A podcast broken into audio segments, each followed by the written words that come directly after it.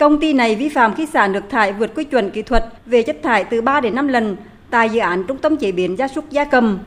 Cụ thể, mức phạt về hành vi này là 150 triệu đồng và phạt tăng thêm 30 triệu đồng về vi phạm hành chính trong lĩnh vực bảo vệ môi trường, buộc công ty chi trả kinh phí đo đạc và phân tích mẫu nước thải 2 triệu 800 ngàn đồng, tổng mức phạt hơn 182 triệu đồng.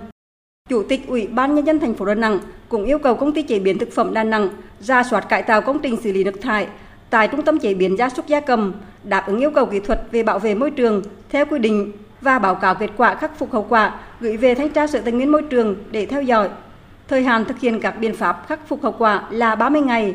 và chi phí tổ chức thi hành biện pháp khắc phục hậu quả do công ty chế biến thực phẩm Đà Nẵng chi trả